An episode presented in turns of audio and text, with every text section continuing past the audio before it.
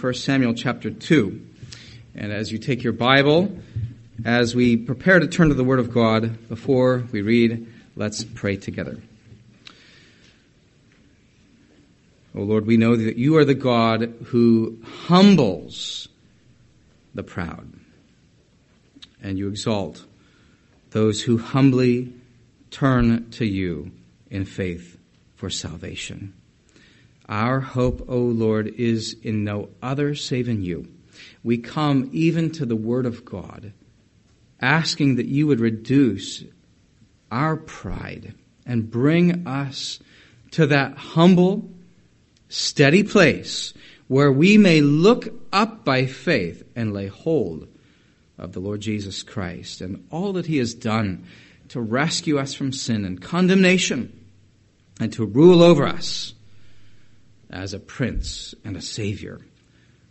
We plead with you that you yourself, O Spirit of God, would cause us to hear and so rule us that we in hearing may not be hearers only, but doers of your precious and mighty word. We ask these things in Jesus' holy name. Amen. 1 Samuel chapter 2, verses 1 through 11, and you'll find it on page 225 in the Bibles that are in the pews. 1 Samuel chapter 2, beginning in verse 1.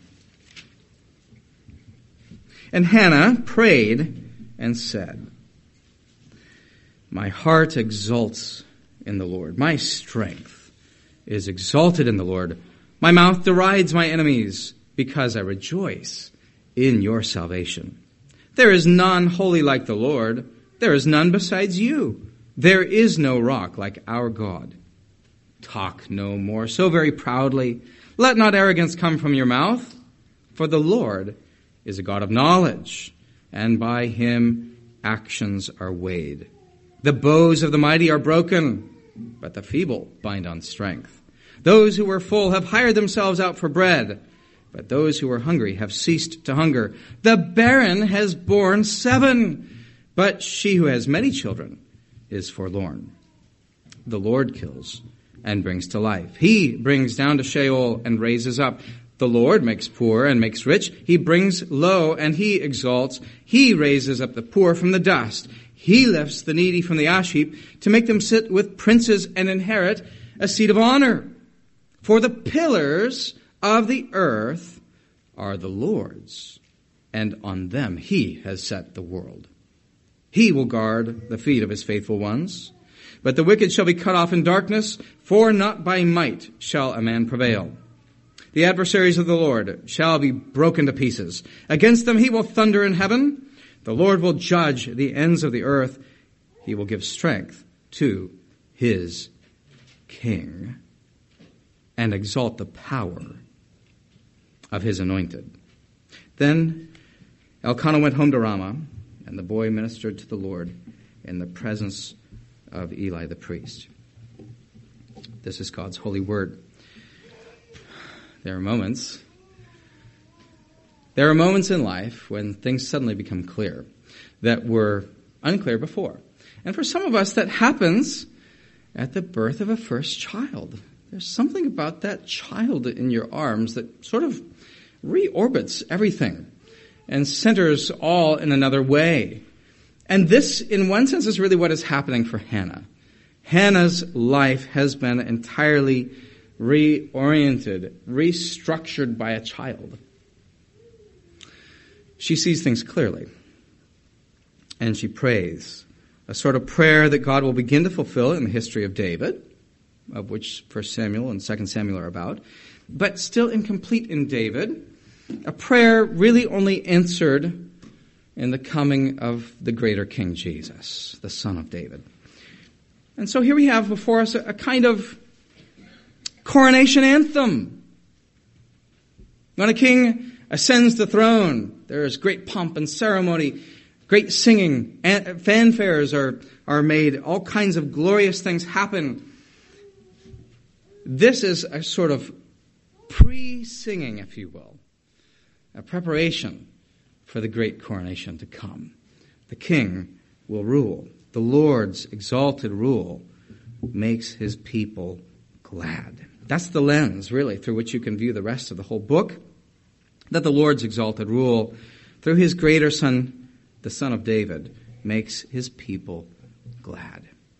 We'll look at this, first of all, in verses 1 and 2. The Lord's rule is absolute and unique.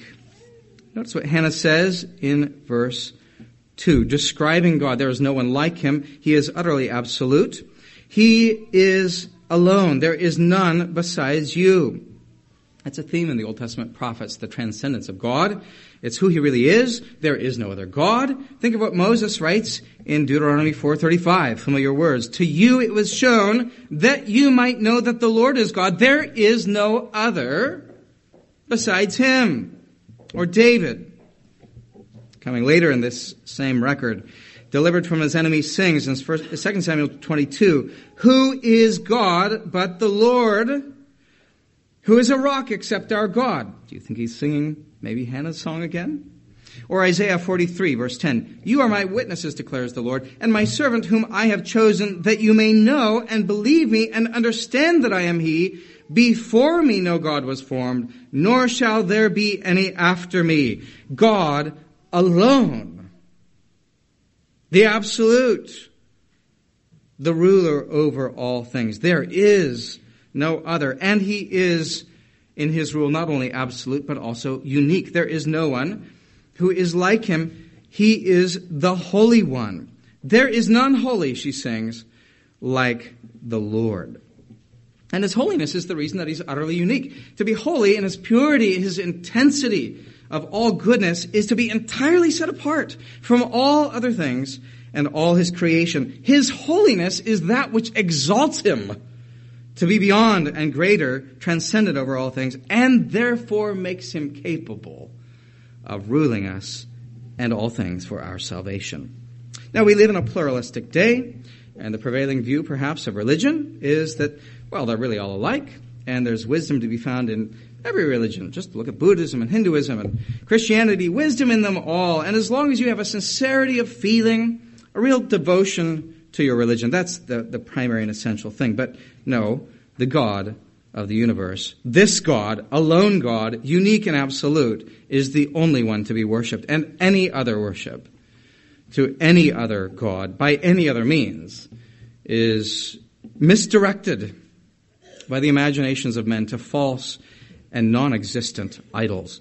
There is then not any true likeness between the God of the Bible and the so-called gods of this world. All others are false, all other hopes sinking sand. Our God alone, the God of whom Hannah sings, whom she has come to see with this wonderful clarity by the birth of a son and giving of him to God, is entirely without parallel, unique, beyond the puny insight of man and all that we could explore, unconstrained, not limited by our understanding. And that is the essence of what it means that He is God. That He is absolute and unique. And this is encapsulated in yet one more glorious word. There is no rock like our God. Absolute and unique, the mighty rock. Unassailable he cannot be moved. He's a shelter and a protection for his people. It's as if Hannah is singing that there is no other stable ground. He alone gives stability to his people and a certain hope to all who believe in him. Now notice with Hannah what this does. If this is the God who rules, and really this is what she's singing about and anticipating the rule of the Lord Jesus Christ, if this is the God she is worshiping here, notice what that calls for, calls out of Hannah, and really must call out of us as well. Look in verse 1. Hannah rejoices, she says, in the Lord's salvation, and she says that her heart exults in the Lord. Her strength, or some translations have her horn, which is a symbol of strength, is, is exalted in the Lord, and her mouth mocks her enemies, derides her enemies. Do you notice that? Just Catch that little triplet there. Her heart, her strength, her mouth. Having seen the salvation of God in a child, she offers herself up entirely to God. And to a careful reader of the Old Testament, this is, dare I say, deja vu all over again. Think about the foundational requirement of God's law, Deuteronomy 6 5. Love the Lord your God with all your heart, with all your soul, with all your strength. That which we love, we rejoice in. A sincere love for God makes our whole being to be glad, which is really what Hannah is here. To delight in God and to be glad in Him with all that you are is actually to give Him all that He is and deserves and to fulfill the righteous requirement of the law. To delight in Him and to be overjoyed and filled with Him. Have you this delight in such a God? Hannah could because she saw personally and came to know the saving rule of God who gave to her this child. If we have seen his absolute and unique glory in his rule over all things, then we ought to be truly happy. And if we would be truly happy, then we ought to think much upon his saving rule. And so, because of her joy, Hannah can say, and there's a very striking way in which it's phrased, my mouth derides or mocks my enemies. And, okay, who is this? Who is she mocking? Do you remember from chapter 1? Who was it that was mocking her before? Yes, it's Peninnah. That's right. She's mocking Peninnah, who had mocked her, Hannah, whose name means grace, apparently accusing and saying, What grace is there for you, childless one? And now she has a son. God has answered her petition. Come to her with a glorious grace. But this really isn't just about Peninnah, is it? This is so wonderful because here Hannah, in a very, what, initially appeared to be a very small, maybe an insignificant domestic event, beholds the salvation of God. This is not even primarily about Peninnah, but all of God's enemies, even the powers of Satan that oppose us and the mighty acts that God has done to save us. She will begin through the course of this whole prayer and psalm to reflect upon how God brought his people up out of Egypt to think upon how he saved them by a, man, a mighty hand, bringing them through the wilderness into the land that he promised.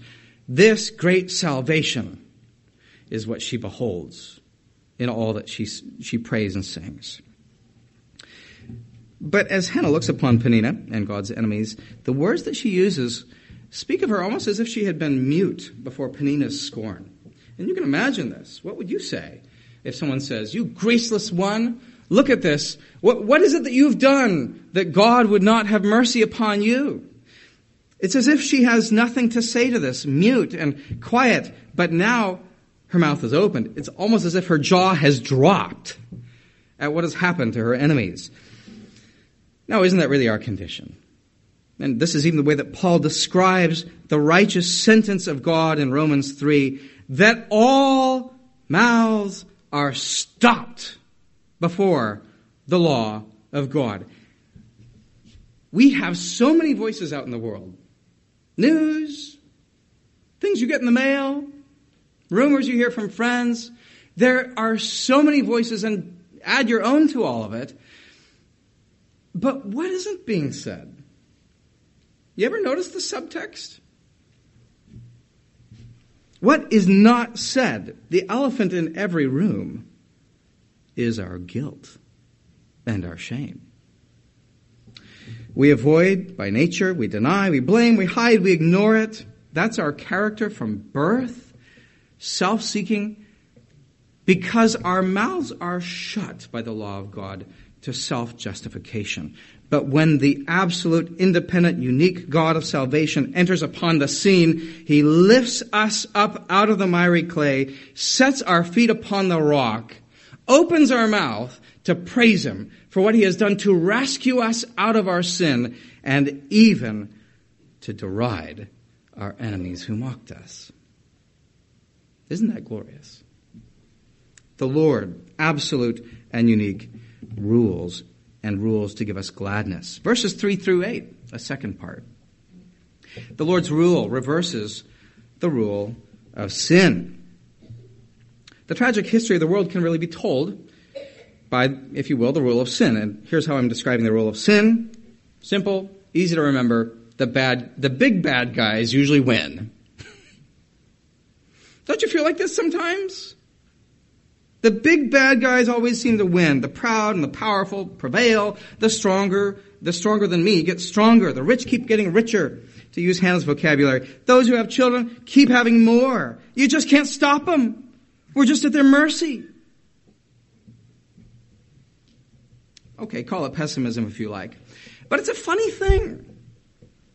We read about the bows of the mighty, about those who were full. We read about those who had many children. But the rule of sin can't actually account for everything that happens in the world. The big bad guys, they die in the end. And very often all along the way, there are things that you might not see or expect. Trouble, heartache, loss, and sometimes a complete reversal of fortunes. And Hannah gives these to us. Those mighty bows, broken. Those who were full, hungry and hiring themselves out to eat. And then she culminates. It's really right in the middle of this prayer and a centerpiece. Her own experience. The one with many children, mourning and weeping, bereft, while the barren one produces seven. That's a rather striking sort of thing. And if all we were left with were these words, we would think the world is a bit of a chaotic and crazy place. But why don't things actually turn out the way that we expect according to the rule of sin? The big bad guys win. Because God is mightily at work just as he was in the Exodus to carry out his saving purpose for every one of his people, including the Hannahs. There's a story behind the story. The Lord is working at every point all along. He is yet the sovereign ruler. History is his to make, not ours. And history is really the story of his awesome power to save and rescue his people by the Son of God. Our lives do rise and fall on the constant turnings of providence and divine plan. And things happen to turn out the way that they do because of God.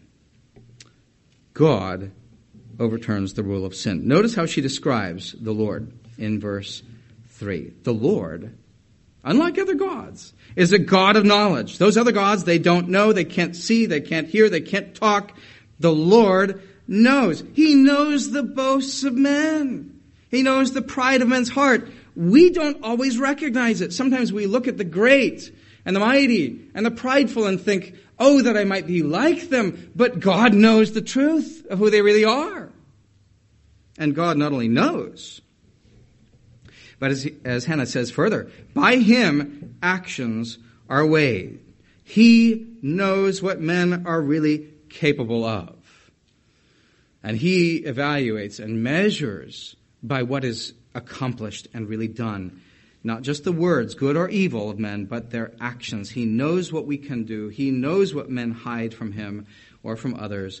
And in the end, put into the scales, we are utterly weightless.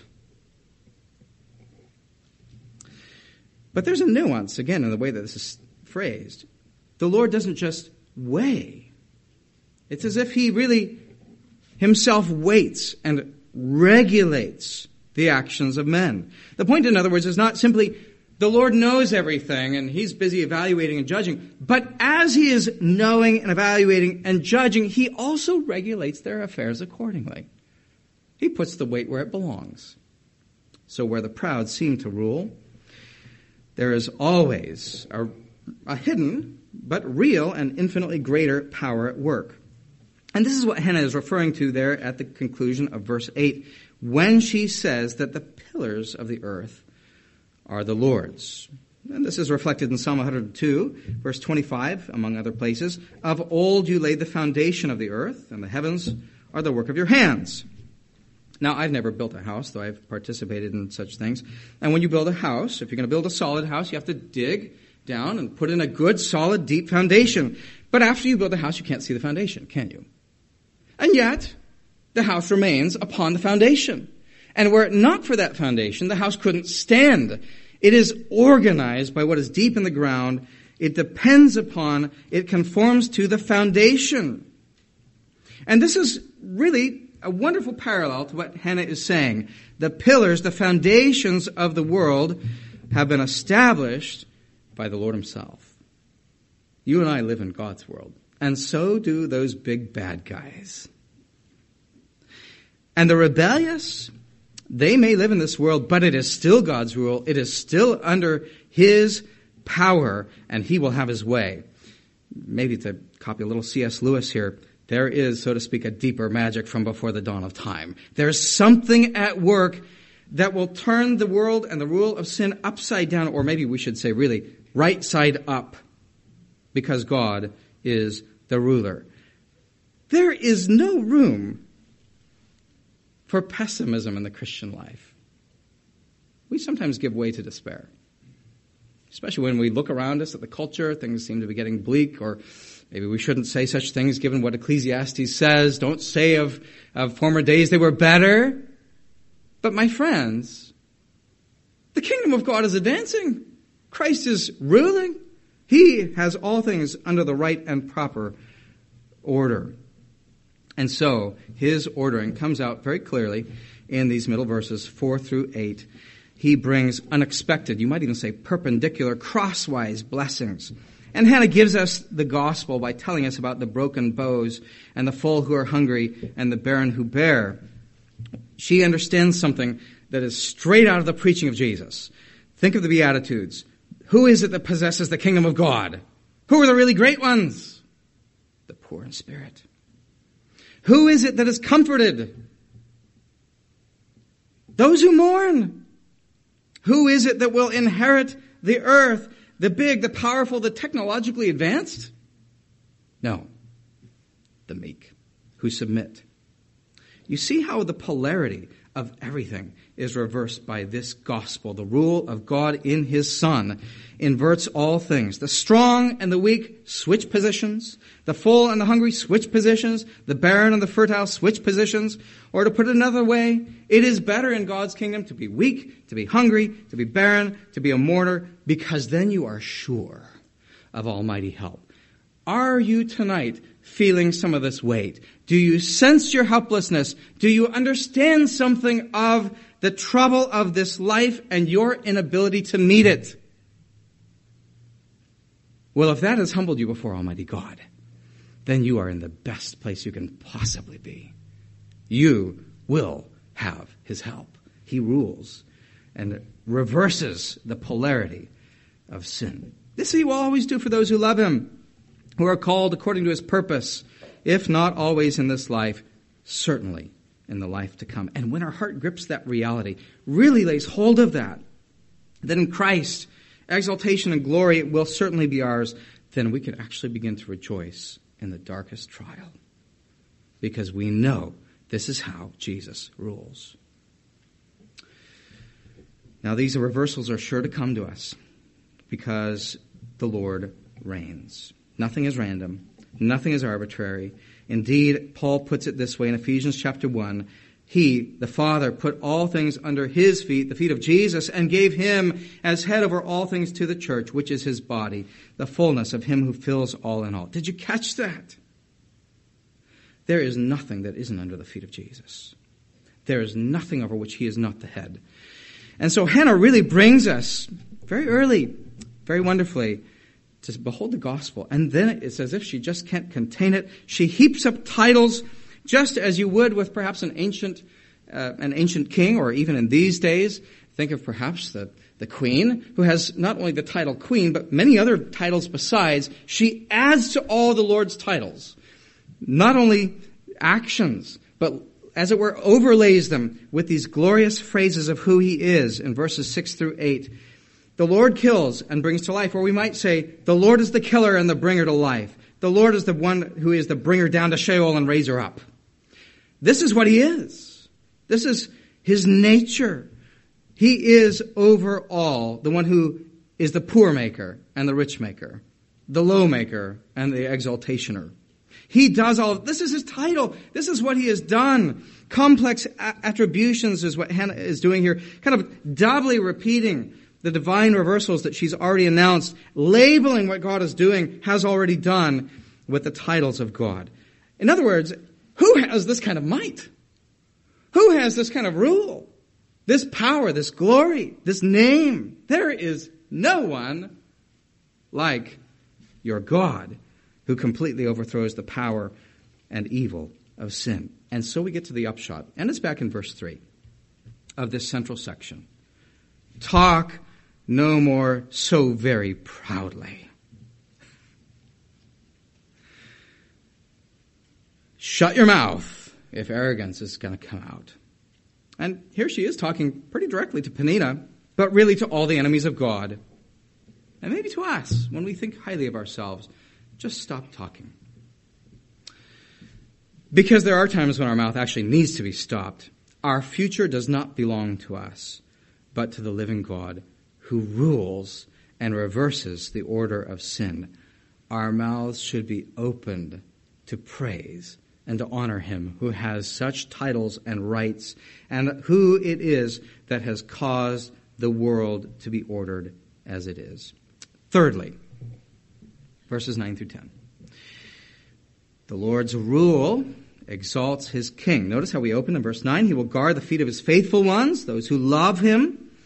The wicked are going to be cut off. They're going to be perishing in darkness, sorrow, without sight, attacked on all sides, without any to protect or to help them. No light to guide them, but those who love the Lord, they will have his help.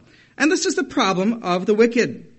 Ultimately, and you can see it all through this section, all through these words of Hannah, the problem of the wicked is that they rely upon the might or the strength of men. Verse 9. It is not by might that men prevail. Do you see how the cross is immediately brought into view here? Jesus Christ comes into the world and not by might, by strength, by technology, by title, by acclamation, by reputation. Not because he is beautiful or intellectual, but by the might of the Spirit of God, Jesus Christ is victorious. Not by might, not by the strength of a man, will a man prevail, but by the mighty Spirit of God. If Jesus had relied upon feeble human strength, the resurrection would never have happened. Which one of us could ever come out of the grave? But because he relies fully, entirely upon the Spirit, he is guarded in all his steps. The one who loves the Father best is kept by the mighty Spirit of God. And so, what adversary can stand before him? Notice the Lord speaking of shattering them to shivers as they launch their volleys against his righteousness. They will not stand. Their argument is torn to pieces. The Lord alone is exalted, crashing in thunder, as it were, not just from Sinai, but from heaven itself. A terrifying word as his adversaries come like a storm.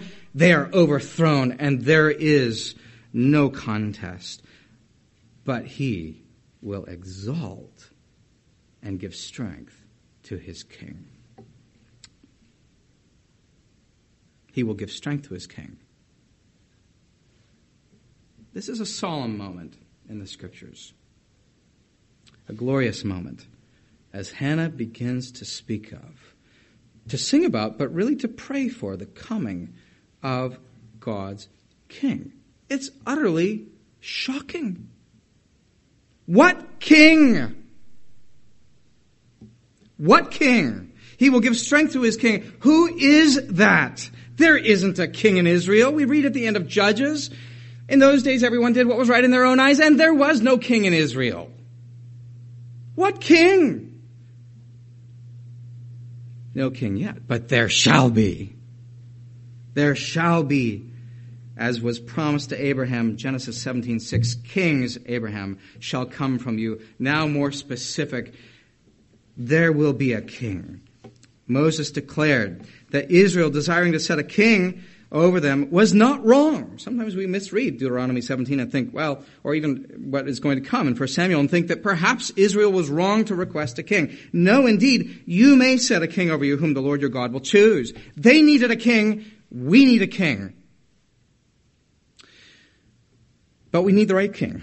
We need the, the king that God will choose. And this is what the whole record and collection of these books, Judges into First Samuel, into Kings and Chronicles, is really all about not just the necessity of a king, but the, the selection of a king, the great king. Yes, they need David, the man after God's own heart, God's beloved. But it isn't just the claims of David that are being advanced. He is not an adequate king in himself. We need a king who will perfectly execute the justice and righteous requirement of God's law. And that's why this is, notice the beginning, verse 1. That's why this is called a prayer. Because we need such a one. We need the coming King, the Lord Jesus Christ. A ruler who cannot be usurped, be corrupted, can never, be, can never die, whose integrity is beyond all question. And even the rise and fall of empires and politicians, personal fortunes, failure and success in business, history's surprising turns, all of them tell us we need a better king. We need a great king. One who can, through all that is coming to pass, have the victory. A capable one to make wrong right. Notice what Hannah goes on to say. He will give strength to his king. And who is that king? He will exalt the power of his Messiah, his Christ. He will uplift the horn, the power of his anointed king. Special help, special rule to carry out the will of God for our salvation. Do you see? You just can't even miss it here. Reading on this side of the birth of Jesus, we just simply cannot fail to see that what Hannah is seeking, what Hannah is expecting, and what God will definitely give to a helpless and needy people is the rule of King Jesus. He will be lifted up. He will be exalted. And so Samuel, verse 11, is left ministering to the Lord with Eli, a priest in training. We're meant to expect great things of this. But perhaps the way to conclude is again in the words that we've already sung from Psalm 113, verse 9. This reversal of God's mighty providence. He gives the barren woman a home, making her the joyous mother of children. That is the polarity of gospel power to bring about life where there is no life, to give hope, growth, increase, fruit, joy, where there is nothing to be glad in. My friends, our sins have done this to us, but our Savior becomes what we ought to have been. And Hannah, by this, is utterly transformed in praise. Do you see this? Utterly transformed in praise. And that song is picked up generation after generation to our own generation. But think again of Mary singing the magnificent song she does of the Lord in Luke 1. The king comes. The king is born. And that is transformative. To behold history in this way, to see things through this lens, the coming king puts everything into proper perspective and leads to ultimate joy. Let's pray. Our Father, we praise you for the good news of the gospel, for Jesus, who is the gospel, who came, lived, died for our sins, is raised up in glory. We adore and worship you for him, whom you have given and set at your right hand, our Prince, our Savior, our King and we long for the day when he will come again and with open and apparent power bring all that is wrong into the proper place and all things be seen to be under his royal feet. Oh, give us perseverance to that day, faith to rest upon you, joy to look forward, and love that takes in with delight all that you have given to rule our lives by Christ Jesus. It's in his name that we pray. Amen.